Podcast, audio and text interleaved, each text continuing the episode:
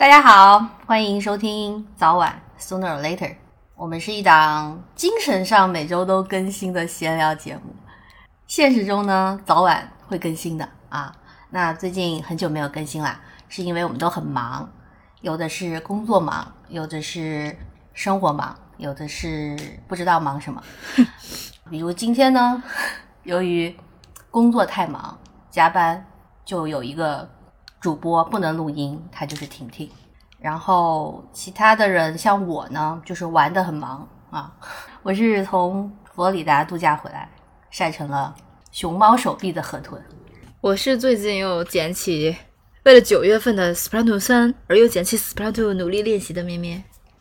我是终究走上了开始控糖之路的富婆，嗯，嗯，终于糖这两哈个，字，对我太难了。为什么？你糖尿病了吗？我一百零九了，你这话讲出来会有很多人想揍你吧？一百零八，一百零八了。但是我大概半个月前，就别半个月吧，反正就上一次录节目才一百呀，就短短一两周吧，飙升。那你是怎么得出结论是糖的问题呢？因为我那这段时间吃太多甜食，然后喝太多可乐，然后然后反正嗯甜品也吃的多，对，然后我就觉得还是控制一下吧。那天喝奶茶，我看我反正点奶茶，他现在奶茶现在奶茶不是都有一个零糖零卡嘛，就他用的是代糖吧，可能。然后我就以前我肯定不会点这种，那我就觉得，那你都喝这个了，你再点这种就没味道啊。然后我就尝试，那天被我的体重给吓到了以后，我点的时候就点了一个这个零卡零糖的这个，我发现哎，其实也没有想象中那么难喝，而且也是甜的。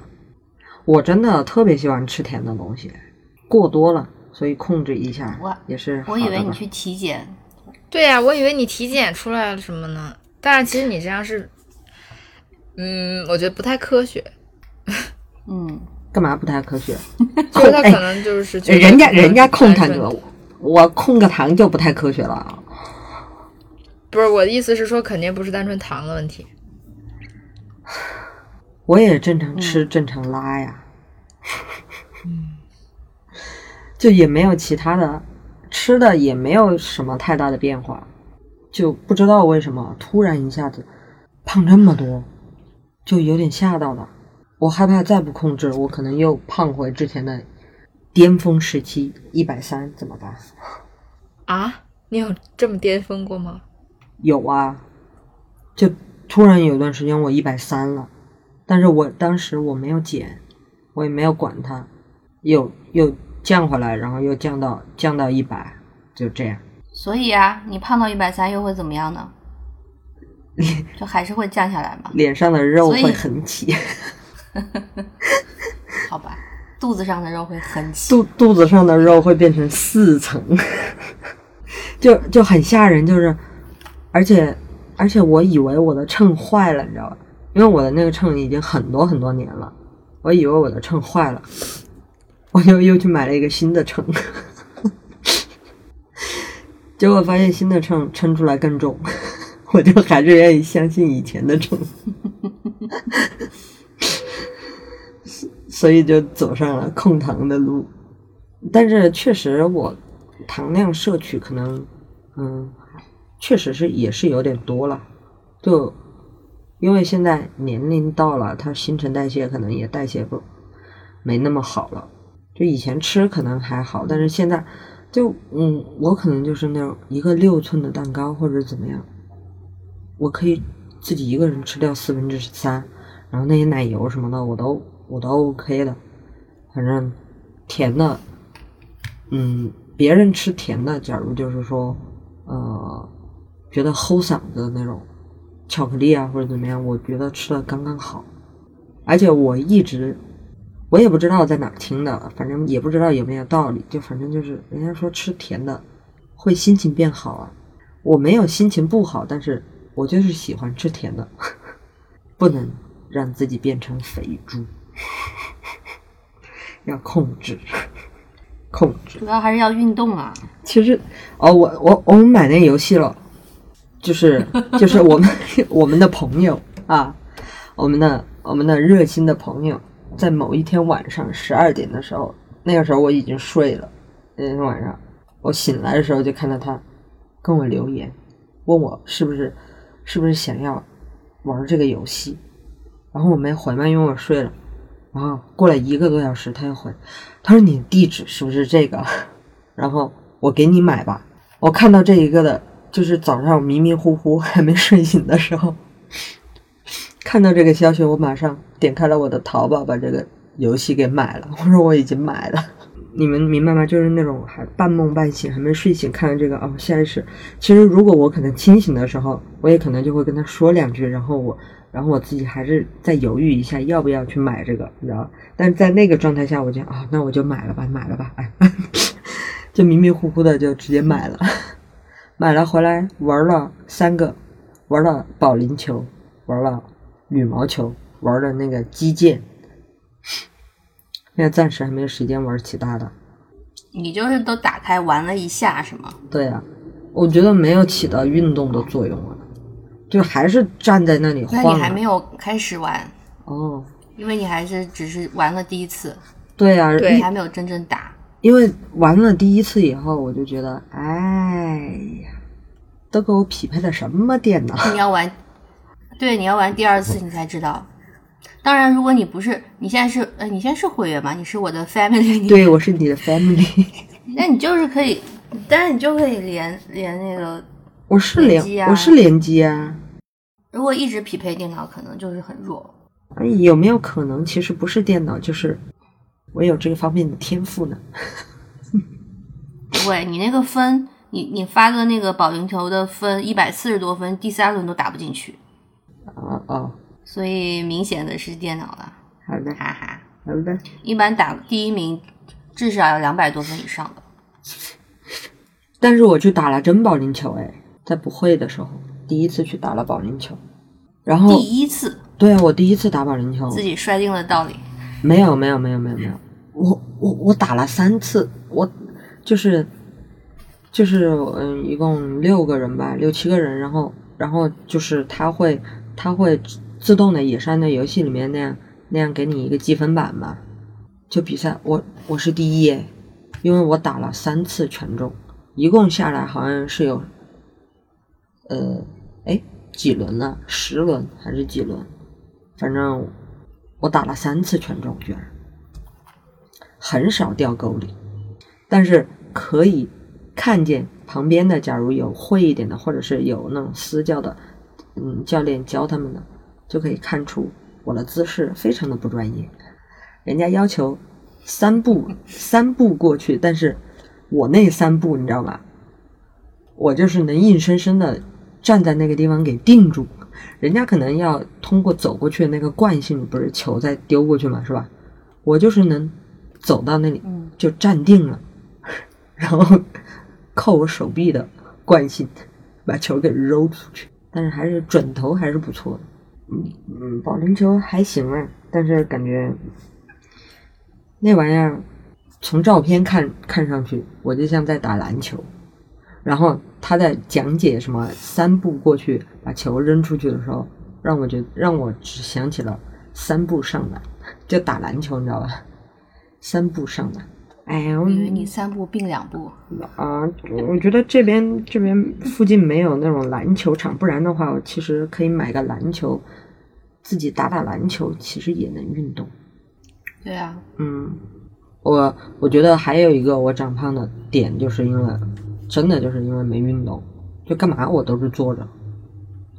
嗯嗯，对你这个话题好契合我们今日的 主题。真的呀，我就是我就是真的就是干嘛都坐着，然后嗯，我就是出去出去办事儿或者怎么样，我到那个地方我肯定就先找一个地方，然后就就坐去了，坐地上就行了，回来洗裤子。就我得坐着。我不想站着，然后也不想走路，就觉得好累。我觉得中年发福。你这么说，我去我现在立刻去称一下，我现在我现在多重？你去吗？此时就是音频会有一分钟的空白时间。空白时间其实是我们那个何主播去称体重去了。你没瘦啊。我因为你说运动嘛，我我就走路是吧在外面玩啊，我也没有对。所以所以说啊，走路所以说走路只能强身健体，不能减肥，哈，那还是得坐着。但我也不需要就是减肥。我知道，我就是说通过这样的一个对比得出这个结论。因为说气死了这两个人。你们真的一搜高不了你们。对，一个一百零九斤就开始说自己胖要控糖，然后一个说自己不需要减肥。但是你们知道吗？我现在是显瘦的，因为我晒黑了。明明你要不要去称一下？我家没有称，我已经很久不称了，我不需要称，我也不想称，我不在乎。对啊，我的意思就是我我其实很久没称了，但就是说，不太会有那个感觉，就是你做了什么一下就胖了，或者做了什么一下就瘦了，我没有这种但是。但是我但我妈好像一直能看出来，是这样。我妈能看出来。哦，这个对你跟那个气球一样，好吗？对呀、而且我胖的跟瘦的都很离谱，你知道吗？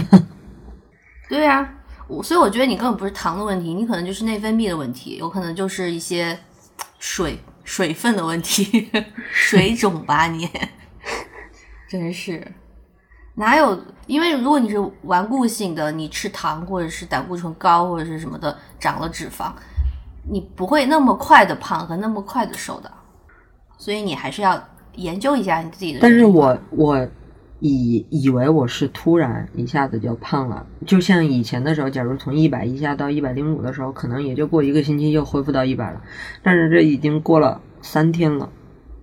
那你这个就不是你这就不是脂肪，这是水，你身体但是不是不是不是，水肿，但是但是这已经过三天了，我现在还是一百零八哦，哎，今天晚上称哦一百零六一百零六了，昨天一百零八，今天一百零六了，那你不是正正常吗？在掉啊这。哪正常？这对啊，但是明天早上肯定又又又回去了呀，然后我吃点东西，喝点水又回去了呀，又回去了，又到、啊现在现在它的一个基准就已经不是一百的基准了，是一百零五的基准了。那慢慢的这样就，哎呀，嗯正常嘛，新陈代谢焦虑慢嘛。焦虑，就是。所以要控糖还是焦虑控一下？什么嘞？你瘦两斤又怎么样了？胖两斤又怎么样？胖就胖了呗，胖了还不是个瘦子？就是是，就是，你们真的是，你看我心态就很好。哎呀，老了嘛，说一下最近吧，我给你们讲一下昨天刚发生的惨事。因为呢，北京不是刚恢复堂食吗？嗯，然后我们在恢复堂食的第二天，就去抓紧吃了一顿火锅。我们就是抱着可能就是今天吃完这顿，明天可能又被封了的这种心态。然后现在比较好的是，呃呃，有规定，就是你堂食去自带酒水是是可以的，就是没有不能去设立什么禁止自带酒水这种规定，就是你绝对可以自带酒水，而且他们还得为你服务。所以现在 我们经常自己带，而且就是店家的服务态度都很好，他们给你提供酒杯啊、冰桶啊什么的都 很齐全。我们就是、因为北京那个酒吧出事儿嘛，本来想的是去喝酒，然后去 KTV，结果就都 GG 了，就只能是一整套就在这个餐厅解决。嗯，那果不其然，我们吃完那一顿，没两天，这个商场就被封了。然后昨天就是又是周五嘛，对，此刻是周六，我们又抱着一种抓紧时间，可能这一顿没了，吃完之后吃完这顿就没有下顿的那个感觉，就是抓紧时间约饭。我和一个先到的朋友呢，已经开始点了一些菜，然后陆续的吃了起来，在等第三个朋友。第三个朋友就我们刚好选的那一桌座位是靠近门口，然后第三个朋友一来，他就站在门口望着我们，说他被弹窗了，他进不来。世界上最遥远的距离就是 他在门口，我们在坐在桌子上，大概相隔了也就不到十米吧，但是他就是进不来。然后不知道自己为什么被弹窗，因为他是坐地铁来的，他上地铁。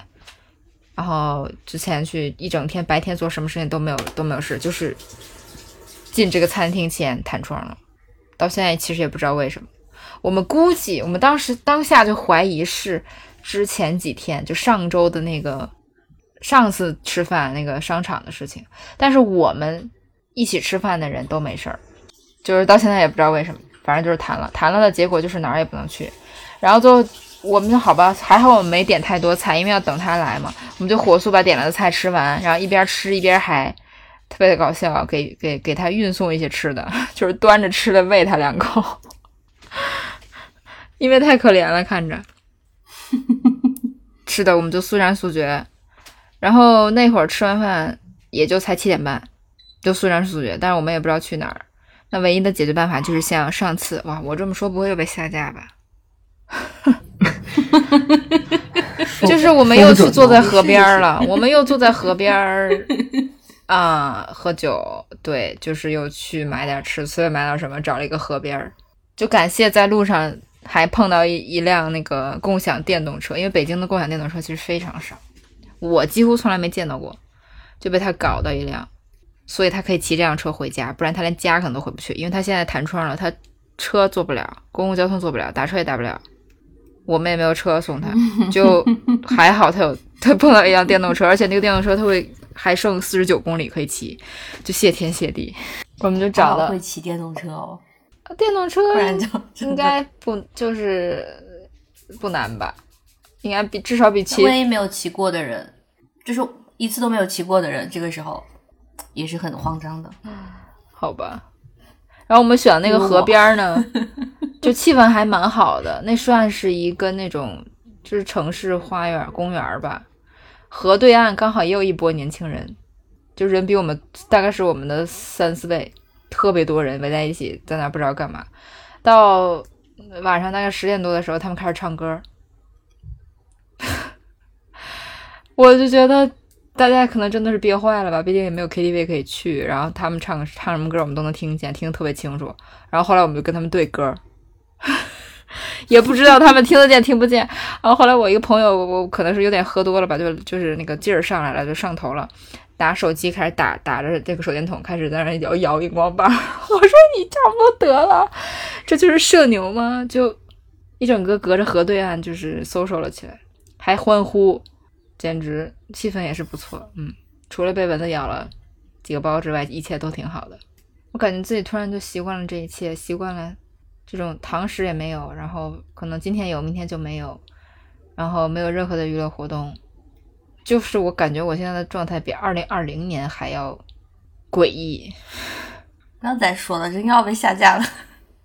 嗯，好吧，那这个话题就此打住。我们我们就说一下那个下架的那一集啊，就是有一集呢，标题非常长，中间有两个关键字叫“磁铁”。那一期节目前几天突然被下架了，然后没有原因，然后现在网易还有啊。就是大家如果 没有听的话，你可以去网易听一下。但是其他的平台因为都是挂着喜马拉雅，所以喜马拉雅下架了，都下架了。我们不知道为什么。然后我昨天就去问了客服，还没有回我，不知道为什么。不知道是不是因为咩咩说了那个野餐的事情，不知道，一切都很神秘。因为我本来想说，我们快录到一百期了。那第一百期的时候，好像应该想一个主题，对吧？但是呢，由于这期被下架了，我就有点晕，因为对数字也不是很敏感。然后我昨天就看，怎么才九十七还是九十几吧？然后我说怎么就一下少了这么多吗？还没有到一百期吗？然后我发现哦，因为他那个通知我也不怎么看，就发现原来是被下架了，这样才发现，就他是一个月之后被下架的，他不是。所以我们真的不知道为什么，好吧，还是小心一点。但是得知这一切的时候，我非常淡定，就是一种见怪不怪的。对啊，嗯，大家都懂懂懂的都懂，懂的都懂。嗯，对，那我们就不不聊这个了。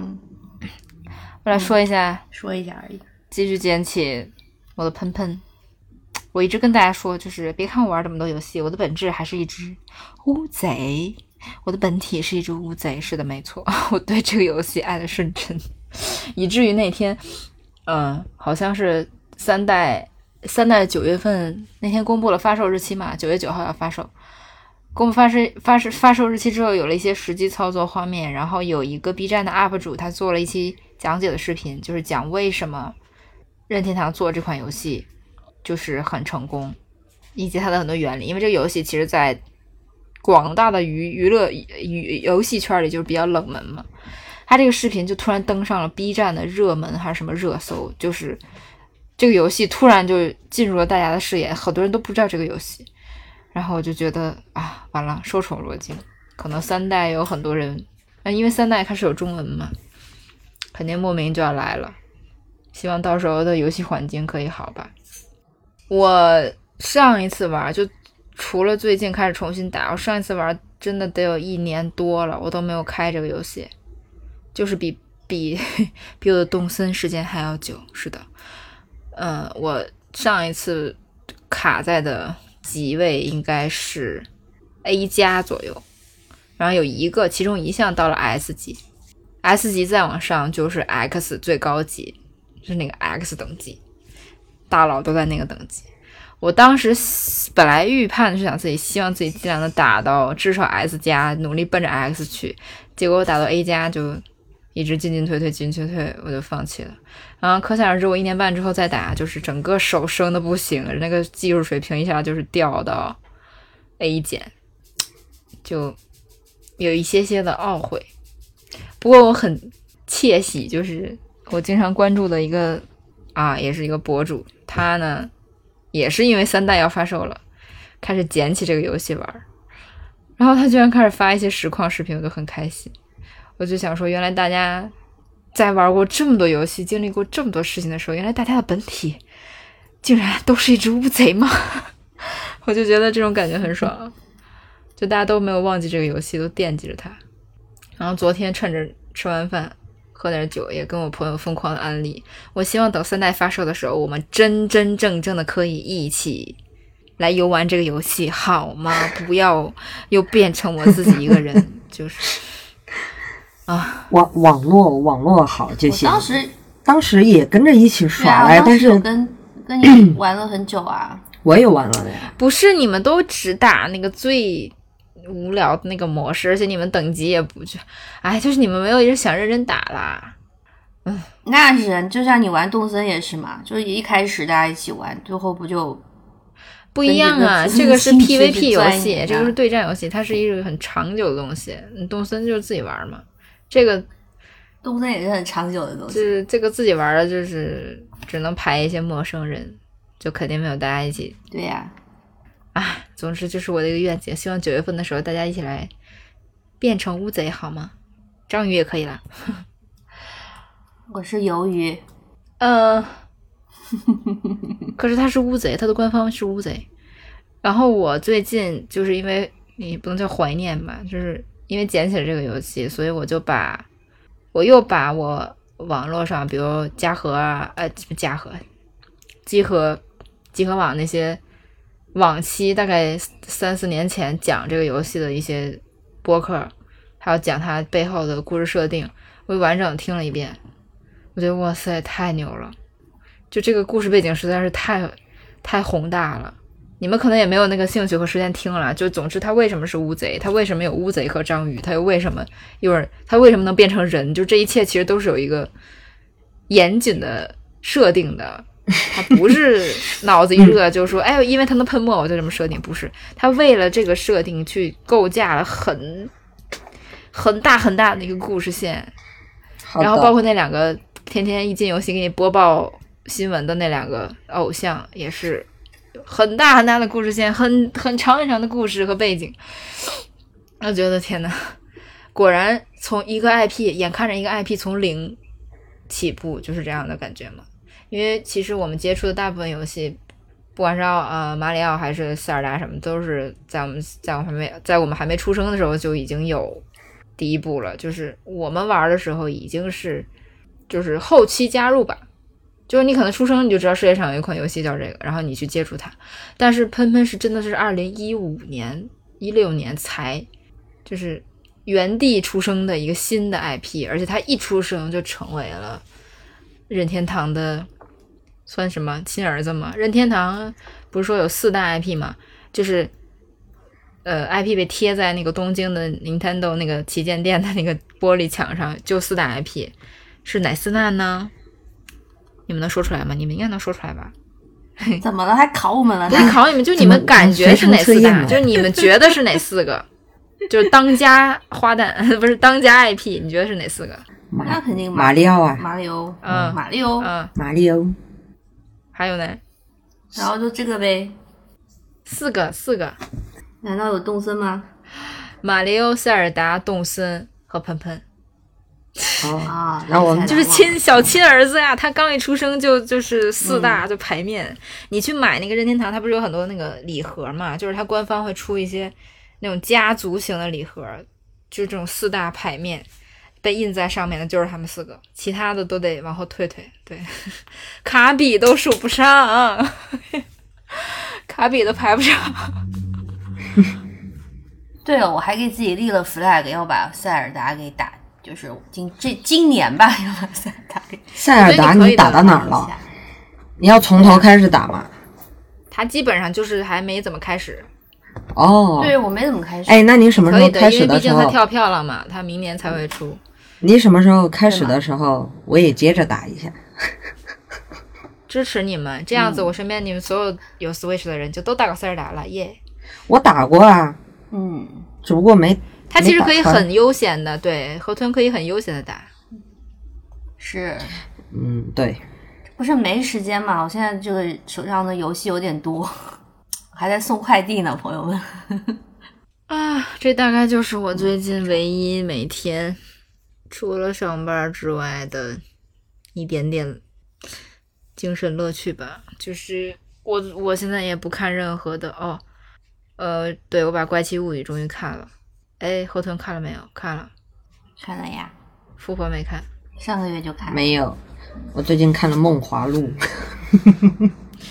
哎，对对对，你是你是国产剧受众，我忘了。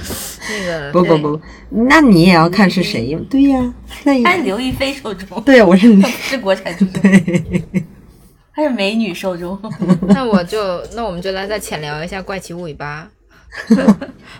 我我真的最感触的一点就是，因为这一季，呃，当时出的时候就说它是倒数第二季，对吧？一共五季，下一季就是最终季了，然后就完结了，是这么说的。然后当时因为第三季口碑不好，第三季我也觉得很烂了，就嗯嗯啊啊，就有点垮掉的感觉。那帮小朋友们也是随着年龄的增长，有一些对，嗯，不说了，反正就是大家都懂，有一些垮掉。然后第三季就我感觉不是很好，第四季其实我也没抱太大的期待，但是没想到一出，哎，口碑有点逆转，就是哎，大家觉得第四季整个掰回来了，就是又圆回来了。嗯呃，我印象最深的是，，Max 被救出来那一集，不是不是，我我想要怎么讲，就是他确实第四季是给我为我就我懂大家为什么说第四季圆回来了，就因为第三季它整个后面就变成了另一个剧的感觉，就不知道你在讲什么，你这个故事感觉开大了，然后自己不知道怎么收尾了，然后第四季整个把所有挖的坑和你大概迷惑的一些设定，就是加强了它的逻辑线，然后你觉得啊、就是很 make sense，就说得通了。再来就是小朋友们的这个青少年的感觉，找回了看第一季的那个时候的感觉。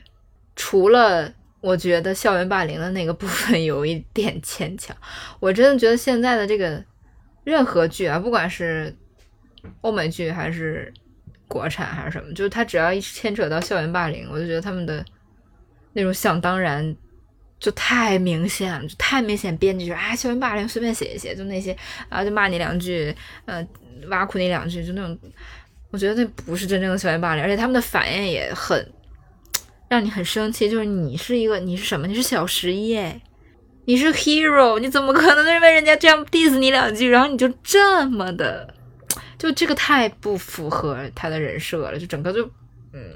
我只能不停的给自己洗脑说，OK OK，他们只是小孩子，他们没经历过这些，嗯、但其实你看着还是很难受，就是觉得凭什么？就是真正的校园霸凌真的并不是这样的。那还好，它就是一个一笔带过的剧情，而且最后一个非常爽的结局收尾。我觉得这个剧要是放到，哎，不用假设假想这个，就是它其实对于我们成年人来说是一个爽剧，但是可能小朋友看了确实容易模仿吧。不过你跟我说这个剧是十六加，所以也不存在这个问题了。嗯，最后那一、嗯，那个溜冰鞋一巴掌上去，这太爽了！我真大喊打得好，真 是不是鼓不是鼓励校园霸凌的意思，就然后就是最精彩的一个场面，就是他们不小心掉到那个、啊 Watergate 之后，有一个骑车赶路的画面，那一个一百八十度的调转镜头，一下子就让我感就回到了第一季的那个开篇，就是几个小孩儿。就是毛头小孩子，像那种少年侦探队一样，骑着小自行车，前面还有一定要有一个车灯，去探险的感觉，就一下那感觉就回来了，就觉得他们还是当年那群小孩，没有变，我觉得很感动。然后大家齐心协力的，也不管，嗯、也不是不管，就是他们很很信任自己做的这一切，很有信念感。我也不想假设这一切发生在中国或者怎么怎么样，因为就根本就不可能嘛。就他们有自己的小世界，而且对彼此是纯自己立场去思考出来的判断以及信任，我觉得这个非常感人。就是侯腾刚才说 Max 那集啊，此处可能有剧透。嗯，其实 Max 那集它剧情挺套路的，对吧？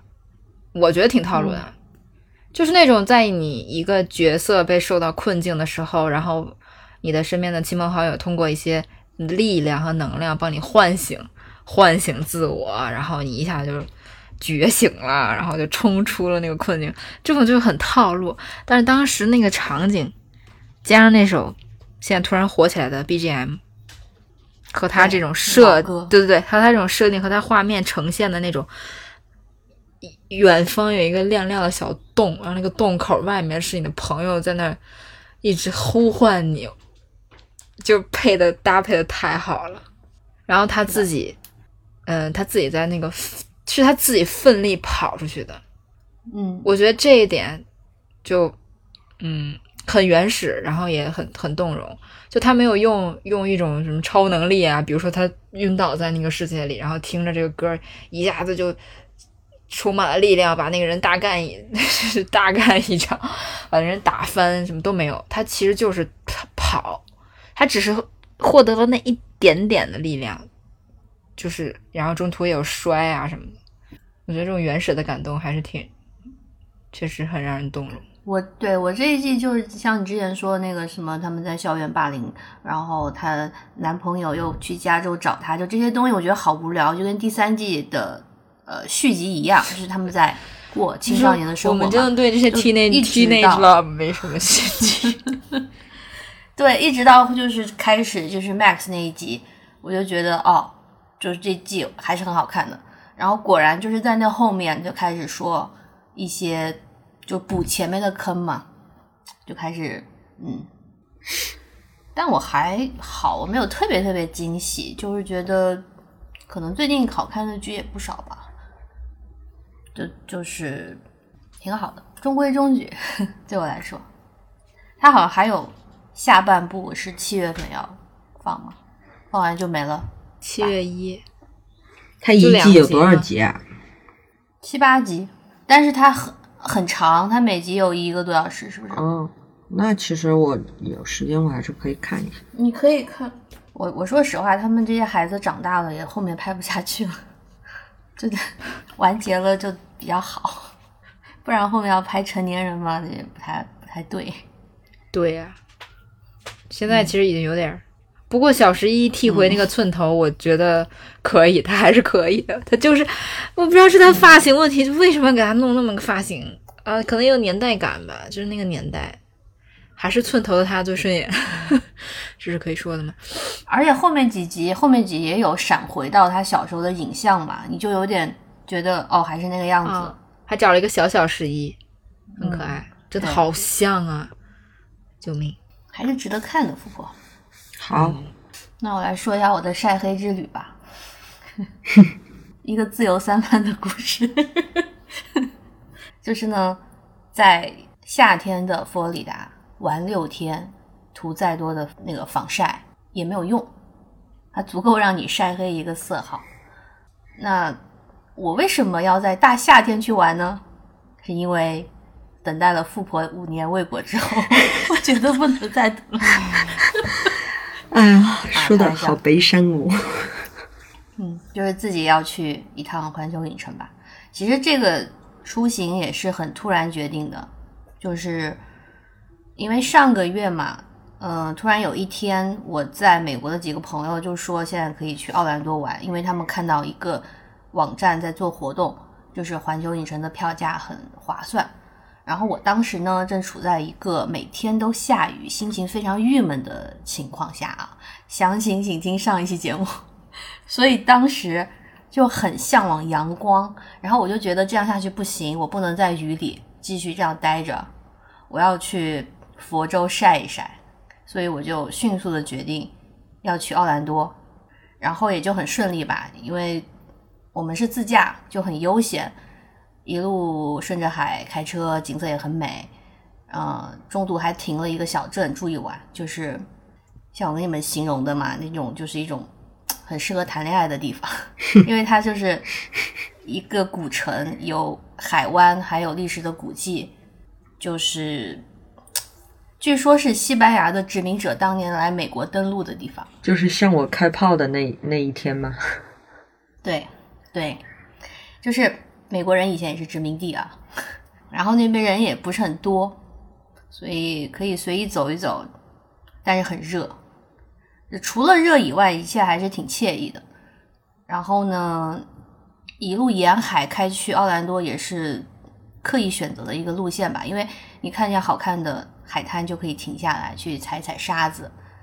嗯，我也发一些照片、视频给你们看了啊。就那边有一些海域，它虽然不是野海，但也不是著名的海滩，所以你可以把车停在路边的空地上，它没有一个就是那种非常大的停车场，但是路边可以随便停，然后你穿着拖鞋就下去了，因为它有很多的台阶，就是往下面走的，很随意。然后沿途也是民宿啊、快餐店呐、对，就是夏天，就是感觉上应该是这个样子的嘛，嗯。然后有的人就点评说，看起来这感觉跟花莲的一些地方很像。我说哦，那可不一样啊，这这边是大西洋，花莲对的是太平洋，还是不一样的。然后呢，到了奥兰多之后，这个城市本身大家也知道，玩的东西就是主题乐园，所以来就来了。那 环去了环球影城，当然还要去迪士尼，对吧？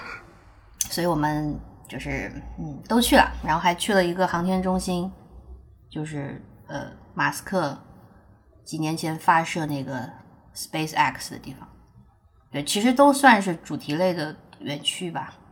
然后呢，这也是我第一次来奥兰多的环球影城。那我觉得我现在非常有资格评价了，因为奥兰多的环球影城跟迪士尼都是全球最大的，我现在都去过了，所以我可以总结性的说，接着咩咩刚才说那个游戏的东西啊，我可以做一个比喻，就是环球影城跟迪士尼就像是 PS 五 跟 Switch 的区别，对非常像对啊。，其实很像，真的很像。对，当然呢，成年人是不做选择的啊，我们都要去。但是感受上，环球影城更硬核，就是大家众所周知吧。然后迪士尼就是全年龄的，因为你不同的人能玩出不同的乐趣。嗯，然后呃，因为奥兰多的迪士尼我之前去过嘛，然后我就但我就发现呢，无论去哪个迪士尼，我好像都不会提前做攻略，就是一种很轻松的心态。嗯，可是环球影城就不一样了，完全不一样，就连一些就他们去过好几次的朋友都会提前还是会说做一些安排，就是看一些攻略什么的，就包括看最近的一些人流，嗯、哪个项目会就是最近半年比较忙，就这些东西他们还是会看。比如他们就说有一些注意的事项，像女生不要带包，因为你做一些项目的时候要存包，然后存包就很花时间。然后像这边非常对非常热门的项目是呃海格的摩托车，嗯就是哈利波特园区的嘛，想你要排一个多小时队，然后他那个项目就特别大排，大排到你不可以用快速通道票，所以你就只能去排，所有人都一样。那你去存包的时候就耽误时间。然后这但是你不不带包来这种地方是不是不太现实？还好吧？就是腰包啊，就是很小的，对你你不能背包，不能有不背双肩呃环保袋之类的包，嗯，对，就是很小，但是是腰包会比较好。他的意思就是呢，一个小包你卡在身上的那种，不会掉下去的那种就可以了。反正就是一些攻略吧，就会有很多人跟你们就是跟大家说，就是呃怎么准备东西嘛。嗯然后呢，这边哈利波特园区是应该是全球最齐全的一个园区，但是他们也很坏，他把这个主题的，就是它不是有两个，一个对角巷，一个是城堡那边嘛，嗯嗯嗯，它分在两个园区，所以如果你是哈迷，你就要买两个园区的票，啊，你之前好像也不能只去一个园。对，像对角巷跟国王车站是在 Studio 那个园区，然后你可以从国王车站坐那个特快霍格沃兹特快到另一个园区，就是 Adventureland，是就是那个城堡，然后那一片应该是跟北京一样吧。所以我们去之前就我就看了这些攻略，然后很多人就说你要趁早去坐火车，要趁早去玩什么什么项目，但是众说纷纭，所以最后我就选择随便。不过有一个东西很好用，就是排队的那个 single red，北京应该也有，就是那个单人的排队，就这个东西比快速通道还要好用。因为你即使是跟你的朋友同伴一起去的，你们还是一起排这个 single ride，然后你们最后还是同时上，嗯只不过不是并排罢了，你们就是前后座，嗯，嗯所以就还是一班车呀，然后一起下来呀。而且我觉得环球影城的项目是你坐上去之后，你没有时间跟你旁边的人交谈，对吧？那那你就上去啊，有什么可交谈？就是尖叫而已。对啊，那你干嘛要坐一排呢？所以没有必要。然后我们白羊座就是要快嘛，所以一开始简直就是尝到甜头。像那个桃林古林阁，呃，应该也是这边独有的吧一个项目。我们就从早上大概十点不到的时候，从那个 single ride 直接走上去，完全不用排队，直接上车，然后下来之后又进去了一趟，坐了两趟，就很爽。就这样排了很多项目，然后我的运气也是。我必须要说我的运气特别好，就是每个项目我都第一排，除了金刚，但是金刚坐第一排并不刺激啊！我不知道北京有没有金刚啊？没有就是如果有的话，你们哦，你们就是它那个是一个所谓的游览车造型嘛，然后一堆人上去，那嗯，你坐的那个所谓的游览车穿越他们金刚那个雨林什么的，我就很巧坐在边上。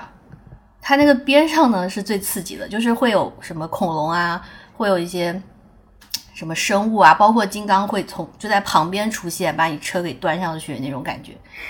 所以整个是很累，但是运气很好吧。然后我们就除了侏罗纪公园的项目没有玩，因为就在别的环球影城玩过嘛，所以整个侏罗纪公园我们跳过了。然后其他的除了小黄人，该玩的就玩了。包括最后坐海格的摩托车，这个这个太幸运了，就本来是要排八十分钟，但是我们刚开始排队的时候就突然下雷雨，因为就是美国东南边这边就是这样，一到傍晚就开始下雷雨，所以它项目就关了。然后关了之后，很多人不就走了吗？我们就往前挪，然后就想说，反正也是今天最后一个，其他的也都做过了。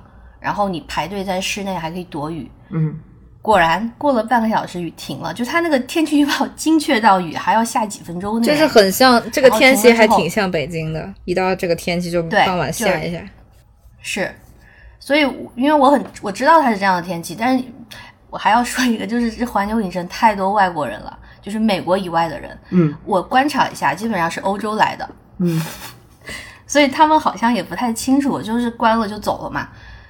殊不知这边就是半个小时会停，所以我们我就没走。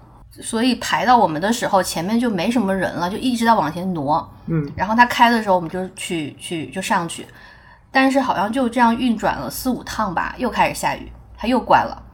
然后这个时候已经八点了，所以就可能后面也没有什么机会再开了，因为九点钟关门。嗯我就觉得挺幸运的，最后还是做了一次。嗯嗯，不过玩的项目多，就导致没有逛商店。我就最后买了两个冰箱贴，哈利波特的。就说实话，也不是，我也我也不知道我也不是哈迷那边的环球怎么样，反正环球的周边，我觉得嗯，一般般了，就一般，对吧？就是就一般般一，般而且很贵。对对，就是觉得，因为之前边边说，呃，哈利波特的厕所是有淘金娘的哭声嘛，你有去吗然后我？就特意去上厕所，去了去了两次呢。结果你们猜怎么？就是第一次去的时候人很多，当然也没有排队，就是人满的吧，大概这样的，人来人往，就听不见，就是你听见有人在说话，就是可能你就我知道是陶金娘在说话和哭，但是就因为人来人往，你听不是很清，所以大概傍晚的时候又去了一次，就听见了。那你有去小黄人的吗？嗯，没有，除了小黄人，其他的都去了。嗯小黄人也很无聊了，其实。就是我说小黄人的厕所，哦，哦，没有，我觉我觉得小黄人最有趣的就是厕所。嗯，是你说过。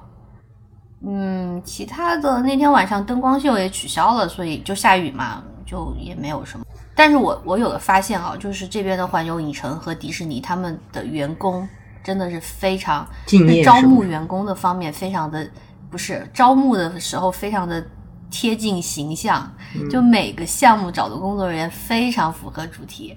像哈利波特的项目，他们的工作人员都故意的在说英式的口音，嗯，故意的嘛，因为不可能是英国人。然后最好笑的是，卖黄油啤酒的摊位，这个应该都你们都知道，就是一进到那个城堡那边就有一个摊子在卖黄油啤酒，嗯嗯嗯应该全世界都这样吧，嗯只要有哈利波特的园区都这样。然后那个摊位呢，我们当时是有两个女生在招待嘛，我就看着他们在笑，因为那两个人真的特别像英国人，就是你印象中的呃脸上苍白，然后有雀斑，然后头发是 卷卷的那种，两个女生，化妆是不是？这应该没有，因为特别的热，他们就是已经满头大汗那个样子了，但是就你看那个形象就很像英国人，然后一开口你就知道还是美国人嘛，但是就长相太英国，我不知道他们是不是刻意选这种，很有趣吧。然后迪士尼也一样，又有一些很可爱的项目，工作人员都很胖，嗯嗯，憨态可掬。对，就像那个七个小矮人的那个矿山那个火车，嗯，工作人员又矮又胖，然后在呃幽灵公馆那个工作人员全部都是又白又瘦的，就是有点像吸血鬼的那种。挺好啊。每个每个体型的人都会都会找到自己的工位。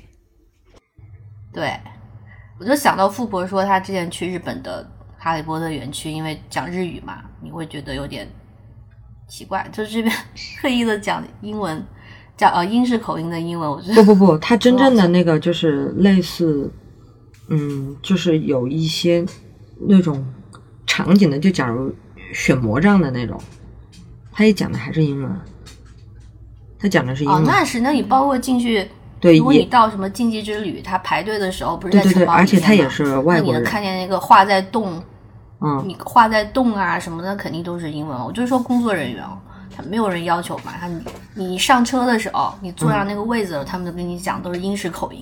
嗯，还有那个火车站也是，就工作人员验票的时候都跟你讲的是，就像英国人一样，讲一些英式的英语。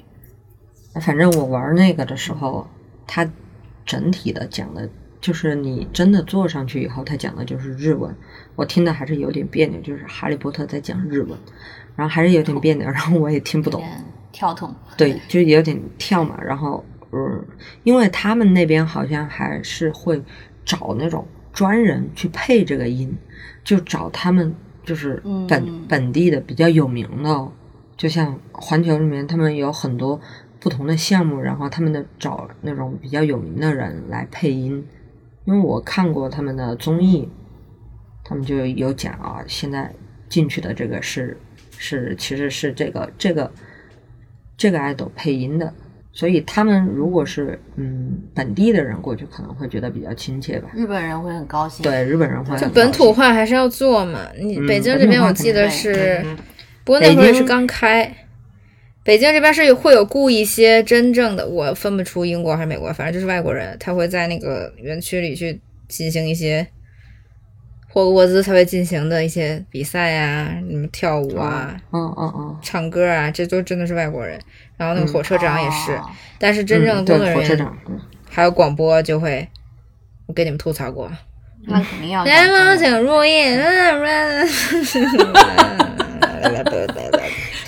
就一秒钟你们知道哎北京，你们知道北京话那个赖赖唧唧那个劲儿，对，不是你看那哦。个当时特别特别火的，其实其实北京的环球，嗯，开了以后特别火的，就发的一些不都是那个变形金刚的嘛？北京话，哦哎呀，那个那个那个算普通话吧，那个也不是不是北京话，但是它的它的亮点是反应很快。嗯我不知道你们那儿有没有这个项目啊？就是没有瞎砍，嗯没有你知道没有因为因为因为你们去的时候因为你们知道，就是这边热到热到一个什么情况呢？就是所有的 IP 都没有在外面。嗯，那是也是为了工作人员的人身安全。对，不过啊、说到这个，就是在迪士尼，我特意观察一下米奇的工作时间，嗯。因为今年是奥兰多迪士尼五十周年庆，嗯。对，所以每隔几个小时有一个特别表演，就是米奇、米妮啊、丫丫们啊，还有 Elsa 呀、等等，会在城堡前面表演，大概有二十分钟。然后呢，还有就是花车游行是十二点跟三点嘛。嗯嗯嗯然后除此之外，米奇会在一个剧场接待游客，就是你跟他可以去 meeting，然后合影。嗯嗯嗯，呃我不是下了一个 app 嘛，然后我就发现他预约跟米奇 meeting 的时段并不是什么时候都可以，就是他真的错开了花车游行跟特别表演的时间，然后我就觉得这个太厉害了。是呀、就是一个城堡里只能有一个米奇。嗯，对，对，就是我觉得扮演，就是我们都知道我们成年人嘛，都知道可扮演他的可能好几个，嗯就有一个专门在那个剧场等着，嗯对吧？然后花车上面可能是另外一个人，但是他会错开这个时间，就是游客们有的都不是很在意啊。然后我是特意看了一下嘛，我就发现他们是这样的，故意的，只有一个，让你让你知道整个园区是只有一个会在某一个时段出现，就不会同时上班。对，还还蛮有趣的。嗯我还是很佩服他们啊，因为那个表演应该不是同一个人吧？因为他是几个小时就一次嘛。好像不是吧？反正我知道上海的好像不是，上海的就是他们太热了。都给那扮演扮演的，就是每一个扮演的都能够都能够分辨得出来。就是当时琳娜贝尔比较火的时候，我有看到过。还有我这次就是我很匆忙的买迪士尼的门票，差点搞了一个乌龙，因为我觉得去迪士尼很轻松，没有想太多，我就想说是去之前那一天买票就好。嗯。结果呢，众所不周知的是啊，奥兰多的迪士尼有四个园区，嗯。你买一个门就买一张普通门票，只能去一个园区，就是比如我们都熟悉的上海迪士尼，它整个园区就是奥兰多的魔法王国而已。嗯然后奥兰多还有动物王国，还有好莱坞影城和一个科幻主题的吧，我不知道中文叫什么，就是科幻主题的一个园区，这样四个园区。然后之前在疫情之前，就是你买了一张票嘛，你随便到哪个园区的门口去，就进去就好了，对吧？比如你想去魔法王国，你就去。所以我之前就是这个样子的。但是我没有想到是二零二零年之后疫情了，嗯这个迪士尼搞了一个限流，嗯就是你买这张票之后呢，你要在网上预定你那一天是去哪个园区的，然后每个园区有名额。所以我这种提前一天买票的，我就发现魔法王国第二天预定满了。但是我作为一个非常传统的迪士尼女孩，我并不想去其他的园区嘛。就是 有朋友说，你都去过那么多不同地方的迪士尼，就全部都是魔法王国，全世界都有嘛。那嗯，你到奥兰多好像应该去一下我之前也。去过呀，那你现在应该对应该去动物王国，因为里面有全球唯一的阿凡达 啊，但是我不想做阿凡达嗯啊，我就是要看花车游行，要看烟火，嗯所以我就很生气，但是当时也没办法，因为就订满了，你只能怪自己买票太晚，然后第二天早上七点钟我就醒了，我想了想还是很生气，我就给迪士尼打电话，我说我今天要去魔法王国，我昨天在买的票我已经订不上了，呃就就是让他帮帮我什么的。然后那个客服是一个叫白兰地的人，他真的叫白兰地，对，然后他就最后给我改了啊，就是真的迪士尼就是迪士尼，他就给我改了预约，就帮我改到今天是去魔法王国的，然后祝我 have a magic day，所以我就折腾了一下，但是如愿以偿，又看了一次烟火，很开心。但是在迪士尼的那些项目全部都是最后一排，就觉得运气是在环球影城用掉的，全部坐第一排嘛。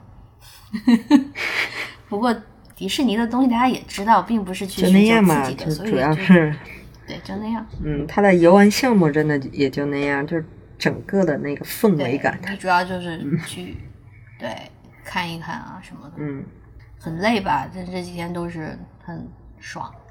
你有看到丫丫吗？有啊，我当时我当时去去日本的时候是近距离接触了丫丫，摸了摸它是吗？对，然后然后当时反正他的屁股后面就跟了好多小孩哦，就真的小朋友都嗯跟在、对跟在后面，就是那种排排站一样那种。然后你近距离看以后就觉得好可爱，真就就是就是虽然我不是嗯嗯不是这个的受众吧，可能对吧？我可能是比较偏 环球的受众，但是就是那个当下你站那，你都会觉得哇，好可爱，就是这种感觉。我我就是很喜欢他们这些人物，所以嗯这次看花车游行的时候，不小心站到了 VIP 的位置，然后你就是就是那个城堡对面的那个位置，一般是被人预定的嘛，他会拉线，然后那个区域呢是预定的人才能站在里面，可能也不多，就十几个人，然后后面就会有大概三四米的距离是拉线的，你就不能到那儿看。嗯。然后我就我也没我没意识到这个问题，就是赶过去嘛，然后我就站在那儿了，然后那边的人居然也没有赶我，可能就是我比较可爱吧，但是赶我，然后我就站在那儿啊，然后我就全程站在一个 VIP 的位置看了那个花车，嗯。因为我前面就是两个女孩，就是小孩，所以正好个子很很矮，然后因为我也没有站第一排嘛，我也不知道他们啊，对，就小小朋友，嗯，所以我就站在他们后面，就完全的是 VIP 的位置看，很爽。哼，很爽，烟火也很爽，一如既往的。然后这个月大家知道六月是骄傲月嘛，嗯然后迪士尼也非常政治正确的搞了很多相关的东西，它那个烟火就是灯光秀，就是搞很多彩虹。我也不是每每年都要来什么的，但是就过一阵子，过几年来一次还是很开心。嗯，环球影城呢，我真是想说，你来奥兰多之后，其他的应该感觉不用去了。我觉得下次还是值得再来的。嗯，就是其他的环球影城 不用再去，加州还可以去，因为呃，我后来才网上查，加州有两个项目这边没有，一个就是我本人雪球所在的爱宠大机密的那个项目，嗯这边是没有的，加州有。还有一那个是是有项目的吗？我以为只有一些。对，是过山车。哇是过山车啊，这么硬核的吗？不会是雪球？对呀、还有一个就是呃，可能北京有吧，功夫熊猫，啊功夫熊猫四 D 电影，so boring，没有四 D 电影，可能没？干好那那我就算了，嗯，我觉得功夫熊猫，北京那个功夫熊猫花了大，是花了大价钱弄这么一个地方，我是觉得有点不值。就是它整个因为都是室内的嘛，它整个给我的感觉就是，嗯，就是你还不如真的做成一个接地气的夜市，对吧？就给我感觉是里面像一个大型的食堂，然后还是黑黑的黑天的，但是你的食物呢也没有非常的物美价廉，然后你那些游玩的项目呢又是非常的夜市啊，它是吃饭的地方吗？不是啊，它就是一个园区。不，是一个，它不是过山车啊，就没有它全室内的功夫熊猫是整体就是一个全室内的且是夜晚状态的园区，哦，然后你进去就是一些什么旋转花灯、旋转，就是有那种很夜市的那些走一走啊，有一个吃的地方；走一走啊，有一个旋转木马；走一走啊，有一个旋转花灯，然后有一些奇奇怪怪的小游戏。就，嗯，好吧，我会觉得它整体也没有给我特功夫熊猫的感觉。那跟辛普森的那个感觉很像，就森一家的，就嗯，其实我是很想体验那种，嗯、功夫熊猫阿宝的爸爸的那个面馆，我确实也在那儿吃了吃了面嘛，但是他给我的感觉超级的不，没有那种仿佛我真的在阿宝爸爸的面馆去吃一碗这样的面，然后去感受那种，毕竟在动画里它也是白天吧，嗯。我觉得很诡异，整个灯光很昏暗，然后特别像你排就是迪士尼加勒加勒比海盗排到室内那种，哦。就，潮乎乎的，因为都开空调，然后暗暗的，嗯，感觉，体验不是很好。是的，我想象的是应该是一片苏州园林般有竹林，以以以及一些明亮的，就是师傅们挂着一些白毛巾，然后头顶绑着一些，哎，就是还蛮好想象的吧，斗笠，就是店小二的感觉呀，哎，对。没有，no，那我在三把扫帚酒吧吃饭了呢，那只能说，嗯，还是还是还原的很像的。我当时都没进去。哈利波特本身就是那种暗暗的，呃，我没排上队啦，但是我当时我嗯我当时都没有进去吃东西。嗯我第一次去，他说要排四十五分钟，然后我就走了嘛。然后到下午四点多，他说要排二十五分钟，我就排了。不 过我当时去的时候没排队，倒是真的。就是正常的可能要排三四个小时，然后我当时去的时候没排队，就就是跟着人流在走。那也太久了吧？有啊，他们，所以他们好多人说，呃，环球要玩两天嘛，但是，但是当时时间安排的也比较紧，然后想玩的又就那几个，像我，我可能你让我待在哈利波特那里一天都行。我们真的是逐渐忘记今日自己给自己设定的主题。那我们就顺着这个吃的来说吧。那你河豚有没有在里面说到？已经说了没主题了对呀、已就顺着说两句嘛，顺着说两句，啊，随便说啦。就是嗯你在那那是不是全世界的环球的饮食都是差不多的呢？比如你的火鸡腿嘛扫帚，你吃东西是不是也是啊猪肋排，然后烤玉米什么这种东西？对，啊这个玉米还要把那个碎给这样啊对对把它拎对对对出来，显得很飞天的那个感觉，啊，那就是都一样的，全球都一样。一样的。然后外面卖的就是烤火鸡腿啊，烤鸡腿啊，然后对嗯，那你们卖多少钱？忘了火鸡腿嘛，是五十还是三十？啊火鸡腿是火鸡腿是这样，就是在那个嗯辛普森一家门口，辛普森一家它这边也是一个园区嘛，就是一个很大的建筑，然后门口有很多摊子，就是像你说的功夫熊猫夜市一样，它只是在外面就有很多什么打气球啊什么那种摊子，然后就有卖火鸡腿的，那个是十二美元一个，呃，那也是，但是呢你去对，但是你去饭店吃饭，就是坐在那个三把扫帚里面，他那个火鸡腿不是会给你配薯条吗？就是一个套餐，那个是十五块吧，十五块，对贵一点点。餐厅里反而相对会，也不能叫划算吧，就是它会更合理一些。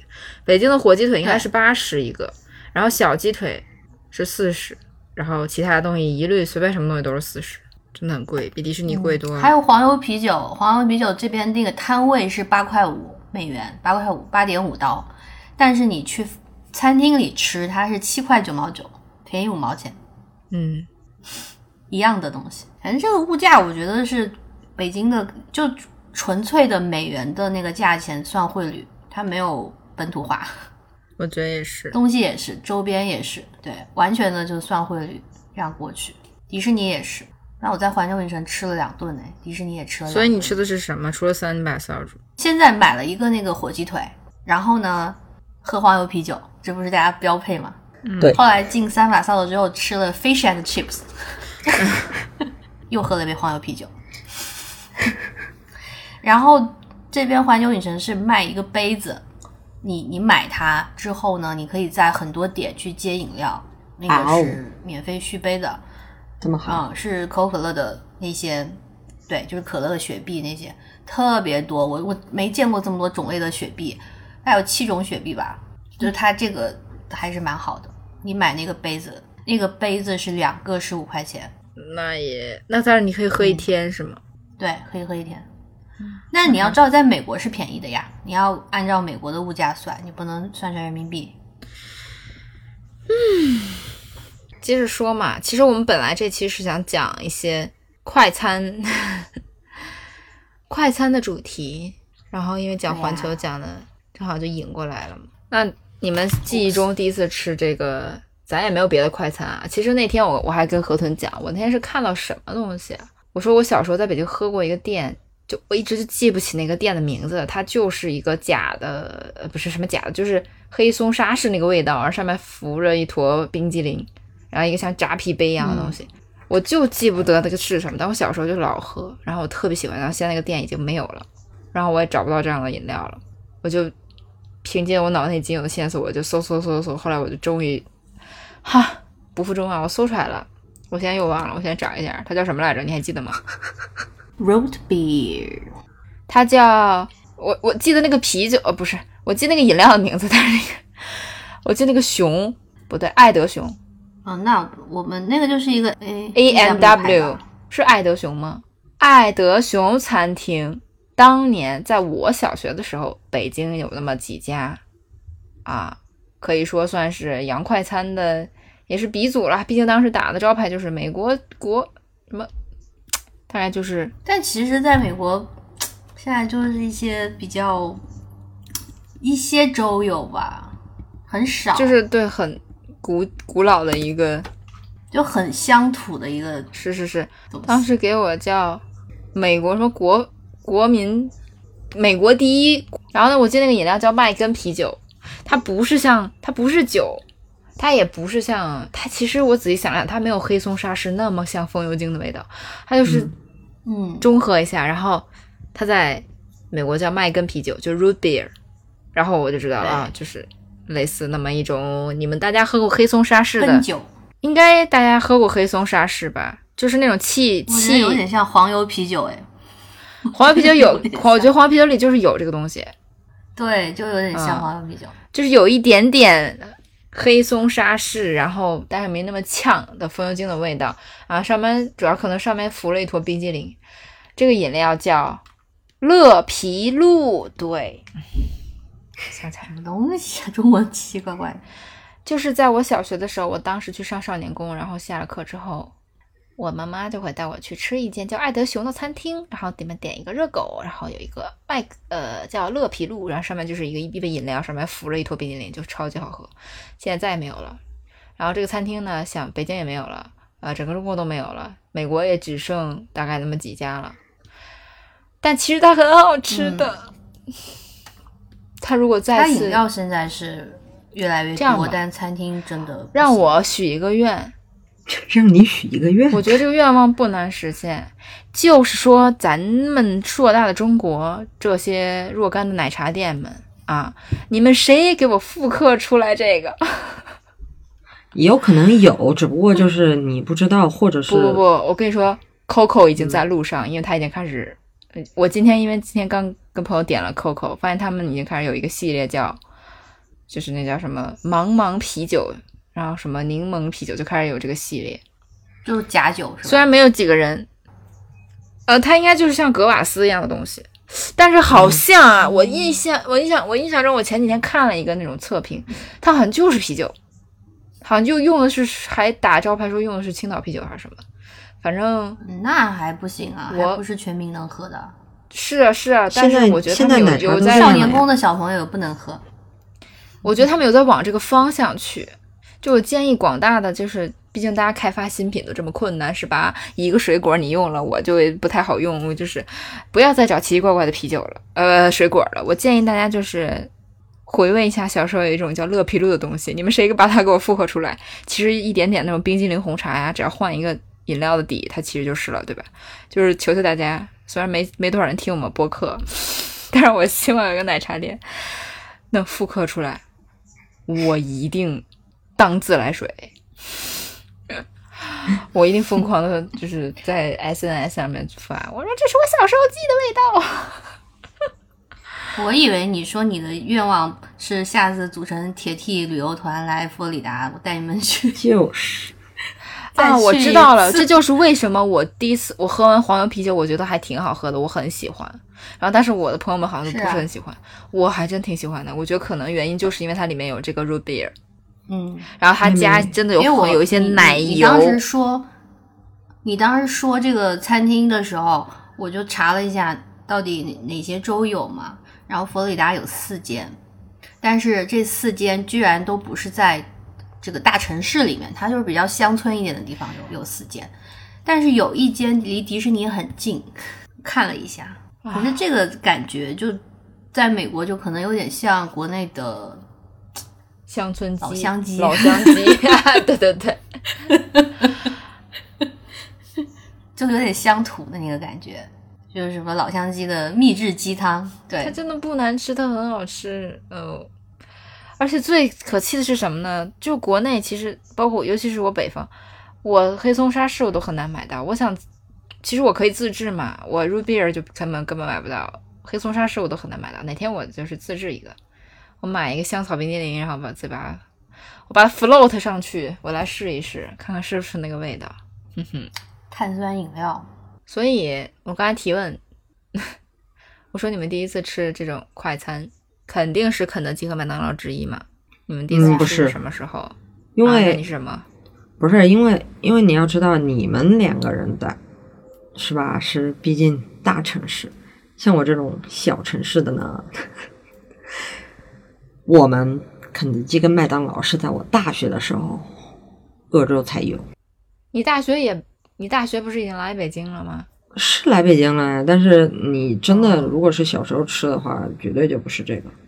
所以你小时候就是没怎么吃过，没吃过洋快餐，你吃的都是可能本地化的一些，不知道对本地化的，对对对对，哦就是那种那你还是能回。其实我第一次吃也不是，因为我住的地方也是比较小，我大概也是小学几年级之后才开了第一家肯德基。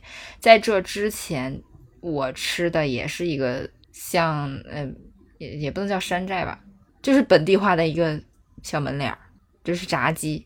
嗯，所以你你吃的就是你已经忘记似这种名字的这种店是吧？就是什么，嗯，我我记得它叫斯威特，然后 Sweet，它应嗯，对它应该就是这个英文给译过来的。洋气。我记得，那你就很洋气了。像我们这个就是非常的山寨，就是把肯德麦当劳、肯德基放在一起，叫麦肯姆，改个字，叫麦肯姆。哇哦，麦肯姆，就我记得我当时我最喜欢去吃那里的炸鸡，对我现在还能想起它的味道，就是它嗯它用的那个，尤其是那个汉堡那个酱，它不是什么好的酱，但是它那种不是什么好的沙拉酱那个味道，就是会永远，你们懂吗？就是它会嵌在你的记忆里。然后我吃肯德吃到就是我如果吃到肯德基、麦当劳，绝对就是，哎，我觉得这种回忆好不真的并不是很美好，因为小时候很难才能吃到这个东西的话，那你肯定就会有一个什么点才能够让你吃到这个。然后我好像吃吃到肯德基、麦当劳的薯条之类的，或者说儿童套餐之类的。必定是我生了一场大病，然后我爸就为了安慰我，然后就 就懂吗？那要么就是就是要么就是千里迢迢带着我从那里到武汉去看病，然后就会给我买一个；要么就是他啊我病了，然后然后他他为了为了为了让我就是说嗯好好的养病啊或者怎么样，然后就会在武汉。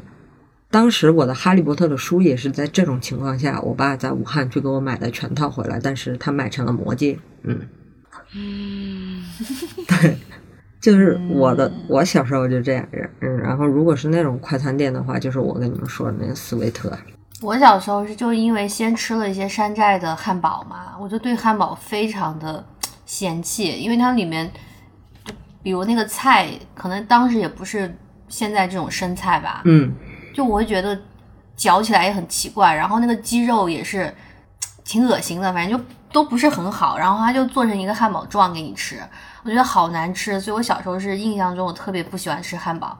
然后薯条呢，我不知道你们有没有吃过那种假的薯条，就它并不是假的薯条麦当劳那种炸出来的，它就是吃着很面，就油炸的那个感觉。啊，薯条还有假的，不是，我觉得那应该是油的问题，或者是炸过了的吧。可能是吧，就很小了，那时候真的很小，就吃过一次这种东西。蒸了一下，所以就面了。对，就就很恶心。所以我小时候对汉堡和薯条都非常的抵触，但是很快就吃肯德基、麦当劳了嘛，也是小学、小学的时候就吃了嘛。嗯，然后，但我那个时候的印象就是因为我有一个表舅，他比我大十几岁吧，就他那个时候是在上大学，嗯，所以他就会经常带我去吃，哦然后我爸妈就会给他钱。就他到我家来说要带我去吃肯德基或麦当劳，然后我妈就会给他钱，然后他就带我去吃，然后我就不会点汉堡，我就所以那个时候也是更喜欢吃肯德基，就是去吃吮指原味鸡，那个时候就有，嗯还有圣代，对吧？那时候麦当劳没有圣代，那时候麦当劳是什么？新地奶哦昔、o h my god，奶昔没有了，我真的奶昔都后面了吧？小学的时候还没有吧？有啊，有吗？啊、那我比你大。后来不是奶昔只存活了几年，它就消失了，好吗？我不明白为什么。我是初中的时候猛喝奶昔啊，不是啊，我不明白它为什么消失。这个东西大众的口味可能没有接受。不是，我记得我好像去嗯也问过，他们好像是说这个东西它对于它这个机器的生产，它产品的保质很难控制，哦，就是这个东西你打出来，你必须马上给喝，然后或者是可能也不太符合现在外卖的这个场景。其实我对我对肯德基、麦当劳印象最深的根本就是薯条跟汉堡，是我当时小琪琪书包吗？不不不是当时小学的时候，当时我去的第一次去深圳，然后当时是我有一我妈的一个朋友吧，反正在深圳，然后他儿子比我大几岁吧，是个哥哥。我们到了到了深圳以后，他就说带我去吃早饭。我当时那个年龄，你想得到的早饭，嗯，河豚去武汉吃过早饭的是吧？就早点的种类就是嗯特别中式的早点 不是就是就特别中式的早点那种豆皮啊、热干面之类的。然后他说带我去吃早饭，哦，我说啊，那去，就去了以后，他就带我去了麦当劳，他就点了一个那个哦麦当劳的那个全餐，哇，那你很后期了耶！这个哇。麦当劳、可能就是早餐，麦当劳，早餐都很是很早的。对，但是我是小学的时候去的，我绝对是小学的时候，因为当时还是国庆阅兵，阅兵完了，然后我才去的。嗯，我当时嗯，不是，我想说的是，去吃那个全餐，我看到那儿以后我就傻了，我不知道怎么吃，没吃过，呃，对，就是第一次见到那种，然后我不知道怎么吃，嗯，因为。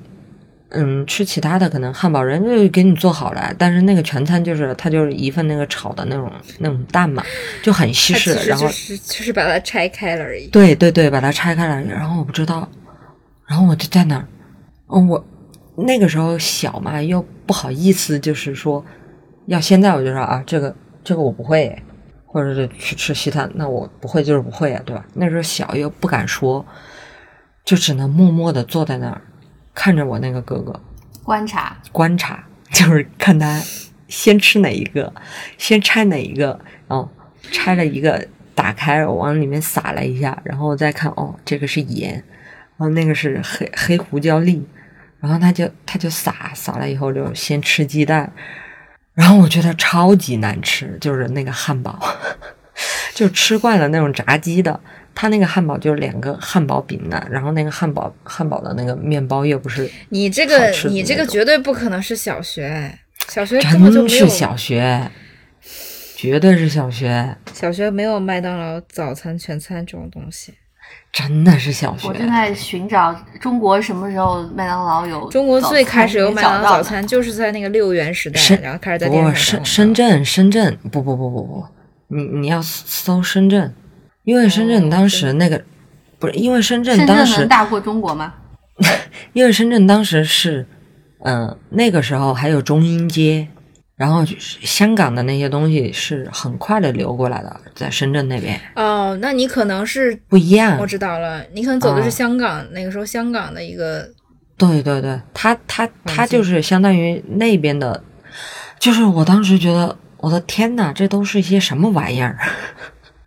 吃又不好吃，又吃不饱香港的。早餐好早，好像是全球第一个有麦当劳早餐的地方。那应该哦就是从香港那你边学的。真的是对，真的是小学，我记得很清楚，因为那个时候好像也我也就过刚过完十岁生日，差不多肯定是小学，嗯，简直了。就主要是我现在都能够想起当时那种不知所措的那种感觉，你知道吧？就不会吃啊，就那些东西摆在你面前不会吃，而且你还觉得很难吃，特别是那个肉饼，至今我都觉得不好吃，我至今都吃不下去。我觉得 sausage，说到，那就说说正常的正常的晚餐，就是我记得很清楚，我第一次那个时候吃肯德基，它简单的一份套餐是卖十七块五，就是一个汉堡、一个薯条、一杯饮料这样的套餐，嗯十七块五。嗯嗯，那时候觉得好贵，好贵。现在觉得好便宜哦。然后那现在也没有十七块五的套餐了。对呀、现在现在然后就觉得那个时候我记得很清楚之前便宜。那个时候的土豆泥是三块钱一个，嗯然后对他在嗯，我们小学大概就是也是高年级了，那时候会稍微奢侈一把，在周末可能会约着朋友去肯德基坐在那里写作业，但是你只能点一个。我们那有位子，因为我们可能就是一个小镇子，它就是你也不能没有那么多钱，你也不可能点什么点一个套餐的，点一这个点一那个不，你得嗯算着点。你想说我怎么才能就是我在那儿坐一下午，然后我又能稍微吃饱不饿着，然后我又反正就是每次都算的，那时候还优惠券还是那种发的那种自己要裁下来，对，还要撕，对，就每次都 要攥着一把优惠券在那算，呐，对，很怀念。你说这个优惠券，我算完了之后有有回忆。然后那个时候我们中午吃饭，那个时候初中学了，中学之后可以中午出自己出去吃饭。然后那个时候土豆泥三块钱一碗，还肯德基还出了一个东西叫米饭，肯德基出过米饭，你们知道吗？蘑菇饭。我知道，我知道。嗯，哦，我很我很爱吃那个，因为它其实和因为它和土豆泥的汁是就是同一个汁，然后它才卖四块钱，用那个为什么大一点的碗？就真的现在想想觉得好便宜，所以那个啊时候我的常见，那个时候我每天的午饭的预算大概就是十块钱左右，就十几块，不不能最好就是一定是十五块钱以下，十一二块钱就是不能，就撑死了。所以那个时候我的午午饭预算，我我会怎么买呢？我会买两碗米饭加一碗土豆泥，就是这样，我只花十一块钱我就可以吃饱。就那个时候我已经中午在吃肯德基，你想那个时候我十一块钱能吃饱，现在你上哪买四块钱一碗的米饭？我的天呐，土豆现泥得现在一份白米饭现在一份、现在一份土豆份白米泥七块五，我谢谢你。我现在一份白米饭得要两天呐，两三块了，好吗？更何况你还有味道的。也不过就是十年前，十几十几年前啊，二十年前吗，妹妹？你没有啊小学高年级，没有，那时候我中学，十几年前，十几年前，不是我买米饭的时候已经是中学了。妹妹比我们小，妹妹比我们嗯小。嗯妹妹比我们小，我们年纪大。嗯，对我们我们年纪大，我们年纪大。然后我记得很清楚，当时刚开始去那儿，就是有那个去那儿写作业的这个行动的时候，那个时候饮料就是只有可乐、雪碧这些。嗯后来出现了一种东西，它简直是神，它的名字叫雪顶咖啡，对，就是这一杯咖啡可以让你坐那里一下午，就是真的，这一杯咖啡可以让你，那一杯咖啡我记得很清楚，当时卖八块钱，八块钱一杯，对，八块钱可以让你坐在肯德基一这是我下。高中，是我高中时候的回忆。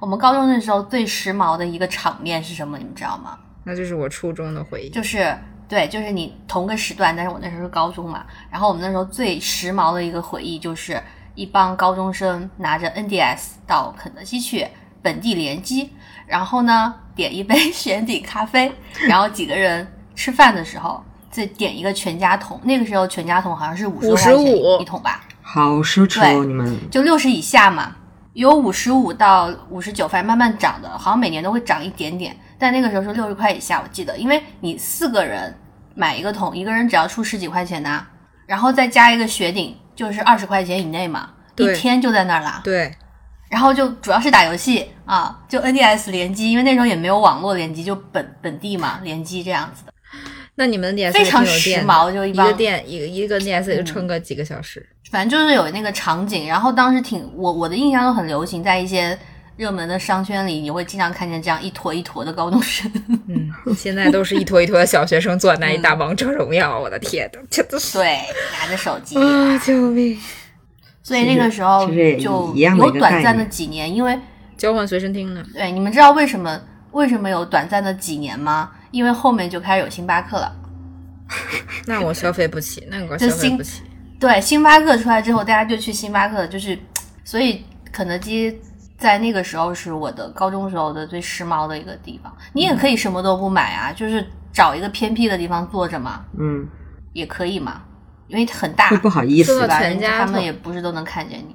说到全家桶，那个时候全家桶刚出，然后我记得是冬天，呃呃，就是接近过年那会儿吧，然后他会搞一些活动，你买一个桶，然后会送你好好厉害的礼物。然后那个时候我就是好厉害的礼物，你这个形容朋友，我一会儿告诉你那个是啥，就是我一个朋友他我在朋友家玩，然后他的家里人买了一桶回来，然后分分给了我一个鸡翅吃，我当时觉得天呐，这个桶好厉害。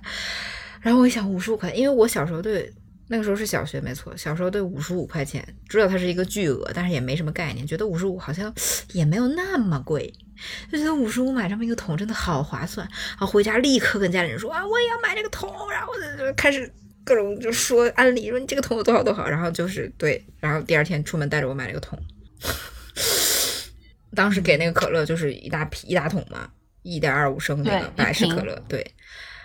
我那时候觉得全家桶就是 YYDS 啊，那个时候没有 YYDS 这个词，对我觉得那个是小时候逢年过节，那时候我记得很清楚，有好几年连着春节过年都一定要旺大礼包一样的东西，对你过年，其实你家里不管再做多少丰盛的菜，你一定要还要再买一个全家桶。那小朋友，如果你家里有小朋友，那桌子上的菜就是入不了眼的，一定全都盯着那个桶。然后里面送两个，就是只有两根玉米，然后还要抢就一个玉米，只有一个玉米，也许过年的时候有两根吗？一根还是两根？一个，只有一个玉米。不记得了，反正就要抢。嗯，然后有一年春节很厉害，他出那个春节什么桶，送那个肯德基老爷爷那个游戏机是要加钱的，可能要八十九吧，八十九还是九十九，就是买一个桶，然后就送你一个游戏机。那游戏机就是那个俄罗斯方块那个一个一个黑白屏里头能塞九十九个有小游戏的那种。我的天呐，那个时候简直那个东西 对于一个小学生来说就是神。然后也是趁着过年，然后就求着家里亲戚什么叔叔啊、洗姨啊，就就开始啊，就是觉得家里有小孩给买吧。然后我就成功的得到了一个那个游戏机，我简直就是一整个寒假就抱着那个大俄罗斯方块。现在想想，快乐真的很简单。然后这个东西现在已经出出现在各种那种旧货市场，你知道吗？因为我觉得我可能有点弥补小时候，小时候肯德基不是出那个奇奇书包嘛，就是恨不得一个学一个班里有那么十个人都都背那个包。你们知道奇奇书包吗？不知道。没印象了。你们居然不知道奇奇书包？天哪！难道北京我对人？肯德基，我对这些周边不是很有印象，我就是吃，很直接，我就是吃啊。我给你们发照片，你们一定见过。就这个包，真的每个班就是恨不得 不知道。啊！你们不知道吗？你不是因为哦，我知道，因为因为我那边但我没有我是很很后面才会有的嘛，哦然后所以这这种可能如果是我小时候有的话，就肯定会比较关注。我现在都觉得这个包好好看呀，这配色简直了，有没有？这不就乐吗这个？是是有班上有人背，但是就我对肯德基、麦当劳的玩具呀、收藏啊，就向来就没有很感兴趣，所以不是很关注这块儿。我那时候觉得这个太洋气，就是要背这么一个，那简直了。然后，所以以因为后从小就时尚，我没有，我没有，我得不到这个东西，是我得不到东西，所以以后能得到的时候，我就可能很想要。我小时候对这个的，就是我们小时候肯德基、麦当劳就是真的很小孩子的那个心中可能就真的是排前面的嘛。嗯所以那个时候就是谁过生日，就更小小小学吧，包括初中嗯，都有，谁过生日就去麦当劳，对吧？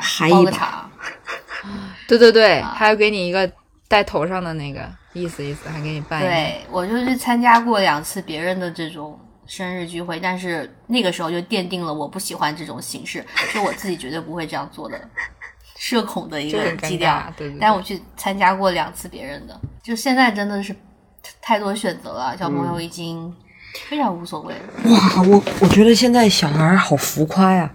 就是我去到呃儿童乐园的时候，我看到一个广告，就是就儿童乐园里面打的广告，给一个小朋友办一个生日 party，你们猜多少钱？由高一万，对对，真的接近了，就是嗯，中等的，好像就是八千八百八十八，就是类似这样的一个数字。然后就是，嗯，会给你做那种生日的那种蛋糕的礼台呀、或者怎么样。然后反正就是，然后再给你多少张，多少张入这个乐园的门票。然后就是意思就是说，他可以邀请小朋友过来。我觉得好浮夸呀！我的天呐，我那个时候感觉我生日的时候，假如给我八十八，都能乐开了花吧，都没有。押韵。好，我们聊了这么多，再跟大家说一下我们的这个今天的主题，不重要的主题是聊一下快餐，但是就随便的聊。因为本来婷婷临时加班不来的时候，我们就想说就闲聊吧，也不要聊主题，但是就聊到这个对，聊到这个状况了，就闲就聊下。带一句嘛。但其实，其实讲真的，我们这一代人，就我们几个年纪差不多的，嗯小时候你说到快餐就是肯德基、麦当劳，就直接都会想到这两个。就是这儿，但是现在这两个东西已经变成，就如果我现在去一个城市，这两个地方对我来说就是找厕所的地方。哎呀，拉倒吧！你前段时间还突然想吃肯德基的那个那个什么来哎，着？殊不知这两个东西已经现在成为社畜们午餐必不可少的一个选项。可是你知道，在美国的话，你就吃肯德基，嗯虽然我们这边离肯德基州也不远啊，肯德基这个名称就是肯德基州的那个州啊 Kentucky 朋友们，所以对，所以就是北呃叫什么美国南方炸鸡，就是这一类的嘛。嗯，那在美国的肯德基其实不是好吃的炸鸡，所以我想念的是国内的肯德基。是是是，国内的肯德基、不完全麦当劳的那不一样个本土化是做的老厉害了，新品做的老厉害了。鸡肉不一样，我觉得他们就是真的很努力，不管是从玩具上，就是以前小时候，其实我们对玩具也没就很想要那个玩具，但其实长大了一点儿，大概中学之后也没有很想要玩具，觉得那就是小朋友玩的嘛。然后结果现在一群成年人就疯狂想要那个什么柯达鸭，你说这 哎呀，我以为会很很简单就得到嘞，然后在当时你们在群里发，就是我就就我就去了一下，结果就没有，然后就发现抢啊，对，然后就发现这个东西已经被炒到了，就是成百上千，我就觉得有病吧，不要了。对，然后然后他们也是很很努力的在，不管是饮饮品还是还是那个，因为像现在就是前段时间不是那个沈阳鸡架儿特别火，嗯，他们就出鸡架儿，丝毫就是不放过这些市场。然后我我是觉得有还有那个当年那个来自星星的你那个炸鸡啤酒火了之后，他们也立刻就跟进。我是觉得还就是本土化做到这个地步，真的很努力，很上进。然后大家要知道，如果你们出国到任何一个国家玩哦，不知道吃什么的时候，麦当劳呢永远是一个好的选择，因为全世界麦当劳都是一个味道，你不会买错，就比较稳妥嘛。这是真的，对对对，但肯德基非。常稳定。对，肯德基完全不一定哦，肯德基真的是、还有这个说法，第一个鸡肉不一样，对，因为这边的美国这边的鸡肉特别的也所谓的叫什么洋鸡嘛，就是很 洋气，大，然后那一块就真的就是他们呃，像我妈他们会说什么土鸡、走地鸡、嗯嗯嗯那种啊，就不同嘛。这边的鸡肉真的很难吃，就是啊、反正很很难形容啦，是是就是大家知道那个意思啊，很柴很大。你可能在体积上这边一块吮水尾鸡超级大的，但是呢很难吃，没有办法跟国内的比。麦当劳就不一样了，麦当劳永远那个汉堡是一个味道，薯条是一个味道，那挺好的。派是一个味道。对，我觉得我们也不是聊快餐，我们就是在聊肯德基和麦当劳罢了。嗯，我觉得至少现在我我有一个自己的，嗯，我觉得很多人也这样嘛，就是麦当劳、肯德基不管出什么新品，我觉得多少还是会尝试一下的。哦，反正我是会尝试的，除非是那种我根本就不感兴趣的，不然我是挺想尝试的。比如最近这个他们出的这个什么夜市系列，然后一些奇奇怪怪的汉堡，尤其是麦当劳前段时间出了什么螺蛳粉汉堡，真假的？真的假的？然后麦当劳也开始出卷卷儿，因为以前不是只有肯德基有有那个卷鸡肉卷嘛，麦当劳现在有鸡肉卷，嗯然后就是用那个酸笋，就是、哦哦，就我觉得蛳粉里大家都就他们两个真的很拼。然后我说实话，麦当劳的那个卷儿就是那叫什么笋，而且它叫什么酥笋，酥酥酥酥酥酥酥脆的酥，哦那个笋。酥酥酥酥，我觉得那个卷哦，我觉得很好吃哎，就是我觉得不难吃，真的。它是正餐吗？就是跟汉堡一样对点的那种。对，然后它出了一个夜市系列，叫夜小堡，不是两个小汉堡里面两个口味，一个是梅干菜，它其实就是把板烧鸡切了一半儿，然后一个给你加点梅干菜，另一个加的是那种烧烤辣酱，然后里面有一片藕。哦，我觉得好好吃啊！说真的，就是 这个让我想到台湾的摩斯汉堡。对我觉得很好吃，就是很辣，然后真的很挺夜市的那个味道。就这样说起来，好像麦当劳打钱，你们可以尝试一下。摩斯汉堡我们吃了没？我不记得吃啦，摩斯 burger，然后有米的。哦，对呀、说到米汉堡，我很气，就是麦当劳、肯德基都曾经出过很久一段时间我超级喜欢的东西，但它就是昙花一现。比如那个蘑菇米饭，比如那米汉堡，个对米汉堡，麦当劳出过，而且特别的潮新潮。嗯，它出它是三角形的，我不知道你们可能都没吃过，因为它很短暂就没了。那应该是。它是三角形的汉堡，就是我我已经具体忘了，它就像把那个米，它不只是单纯的米，它做的像锅巴一样，然后整个汉堡包成一个三角形，然后像一个巨大的饭团儿，然后把它压扁，然后但是那个米是锅巴的，就很好吃。然后它就短暂的出现了一阵就没了。然后肯德基还还会一点，就它像嫩嫩牛五方，它时不时知道复刻一下，但我觉得嫩牛五方也很好吃。还有田园脆鸡那我，觉得国内的，就国内的肯德基、麦当劳已经真的很努力了，就是过一阵就在研发新品，过一阵就在研发新品。可能其他地方真的没有这样子这么勤奋的。果然我们是勤奋 勇敢的可能也。不是营收的大头儿吧。但就是你像美国的麦当劳，就是因为它已经坐实，已经铺这么广，它就是一个最便宜的快餐，它不太需要去研发太多的东西。嗯，现在我是觉得他就是没有，他就是付出和回报就是不成太大的比例的话，他就不会去付出这个努力。但是其实国内你对要是啊，它就已经对对对。对啊。然后我觉得啊，就但是对我们这种对我们这种受众来讲，以及在美国吃麦当劳只是一个填饱肚子，然后很稳妥的一个东西，嗯，嗯，就不会像国内那样像你说，哎呀，出了个新品，我们去尝试一下，或者是有一个东西没有了，我们好怀念，没有这种感觉，很少有这种感觉。我这个事情让我想起当时是肯德基还是麦当劳，我不记得了。就他们不都有那个鸡块嘛，然后他们出那个蘸酱，出了一个四川风味儿，对啊，我刚刚就想就为了那个酱，然后排大队，就为了一盒酱，然后就整个大炒，大打出手。我就觉得，嗯，天呐，其实我我觉得他们不是不想要新品，他也不是不需要，就是你好好做，肯定还是有人去争先恐后的去，因为现在什么都可以做成网红嘛。只是他们的付出投入成本可能太高了，就没有必要去干这个事情。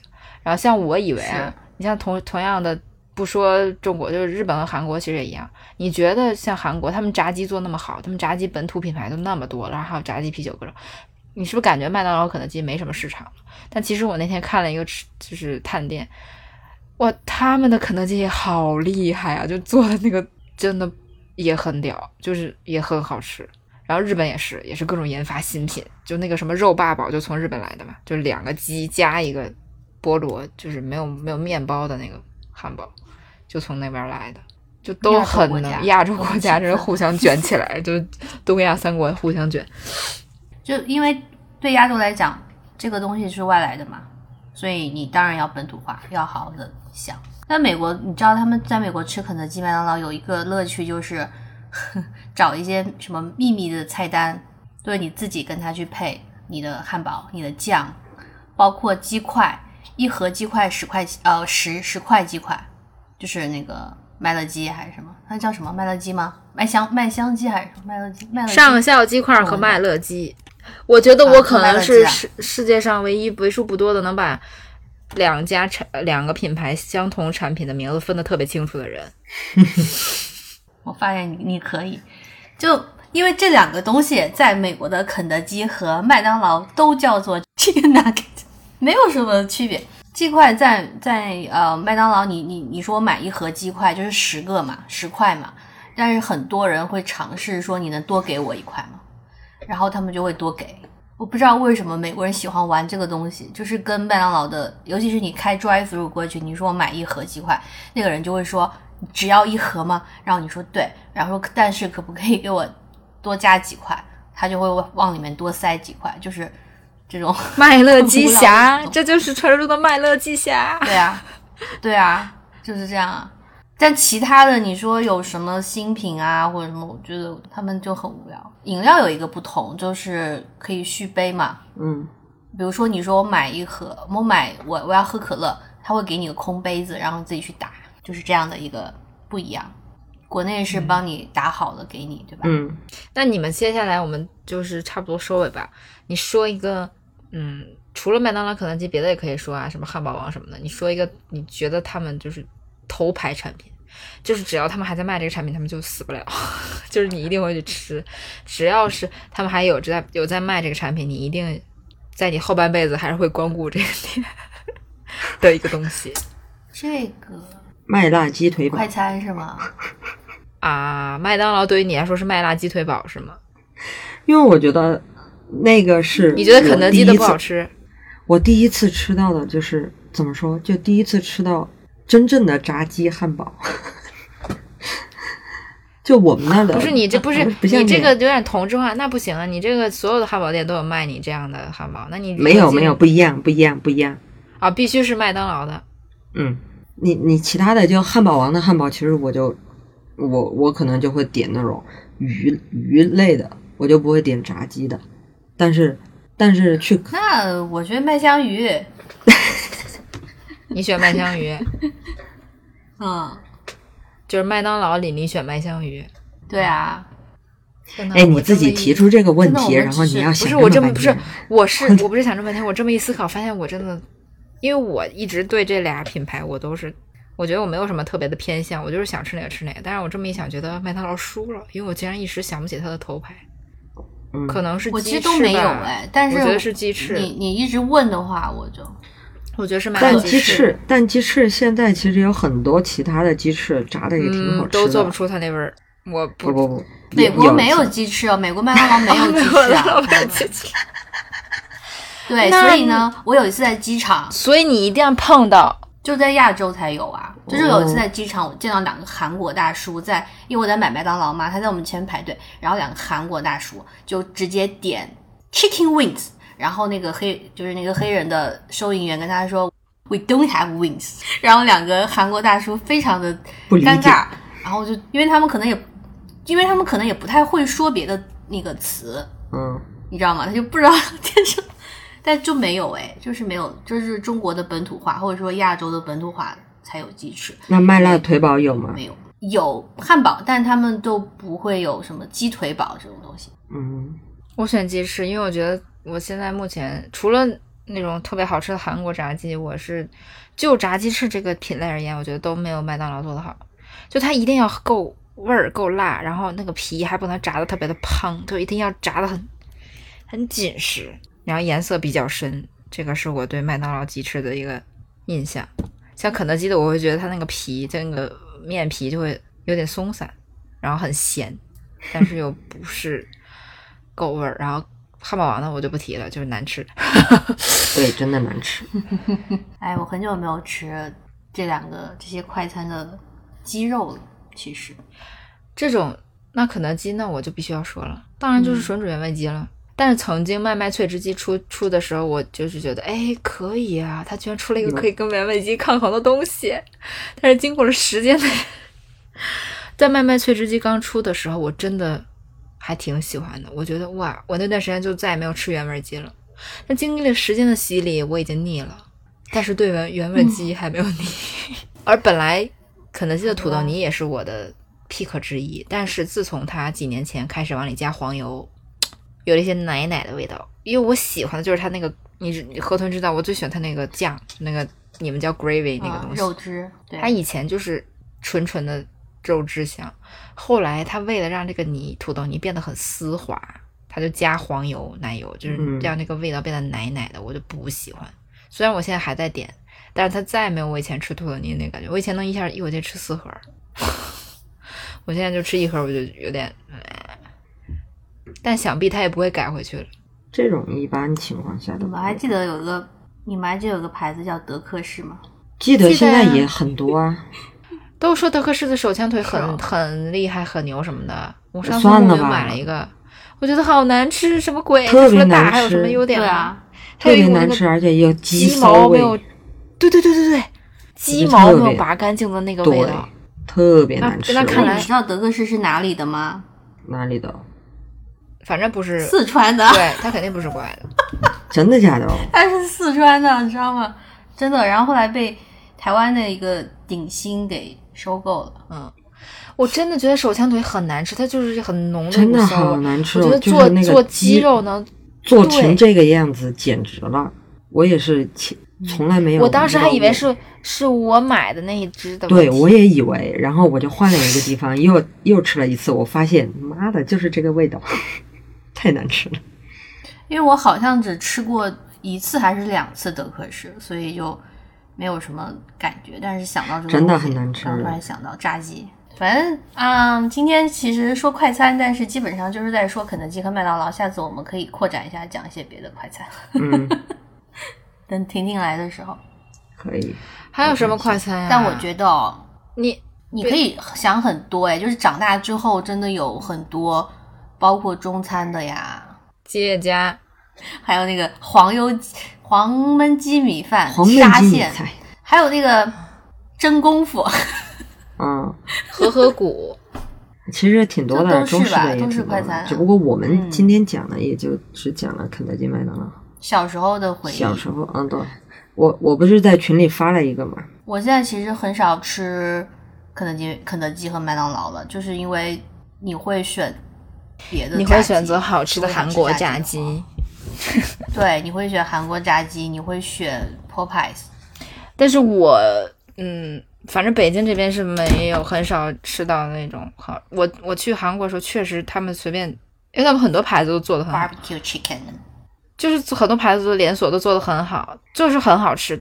有一家我我在美国这边是韩国人开过来的，就叫 BBQ Chicken，、啊、是呀，BBQ Chicken。B B Q Chicken 它是然后全智贤代言的吧？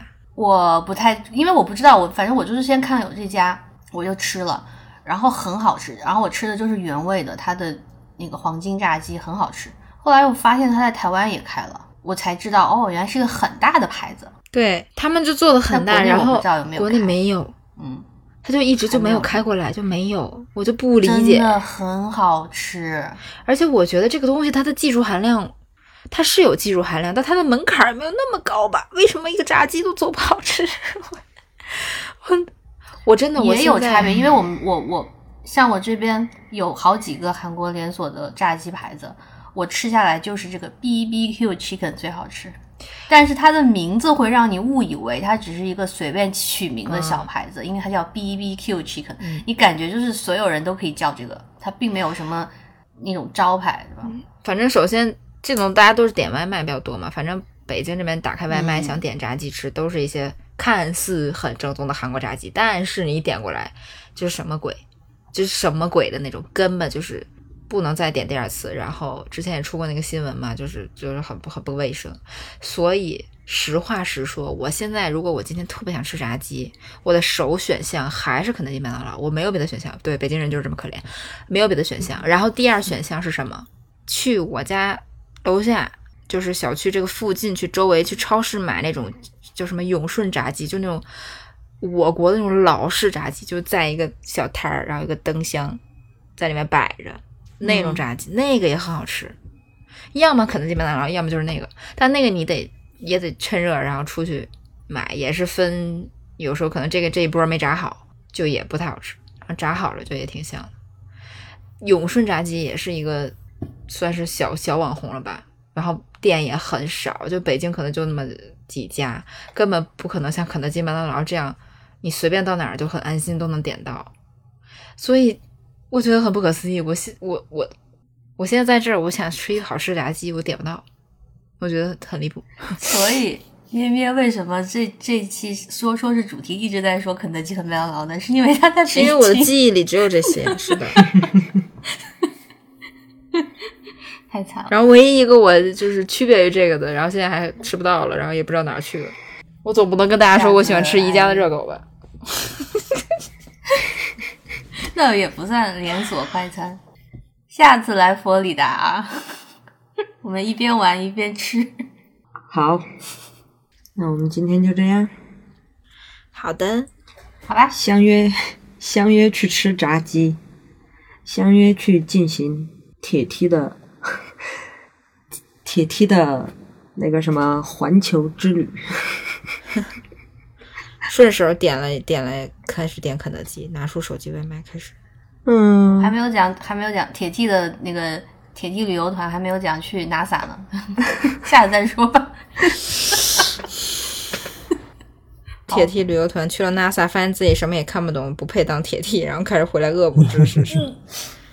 好，嗯，好，先嗯，先这样吧，先拜拜。拜拜。拜拜。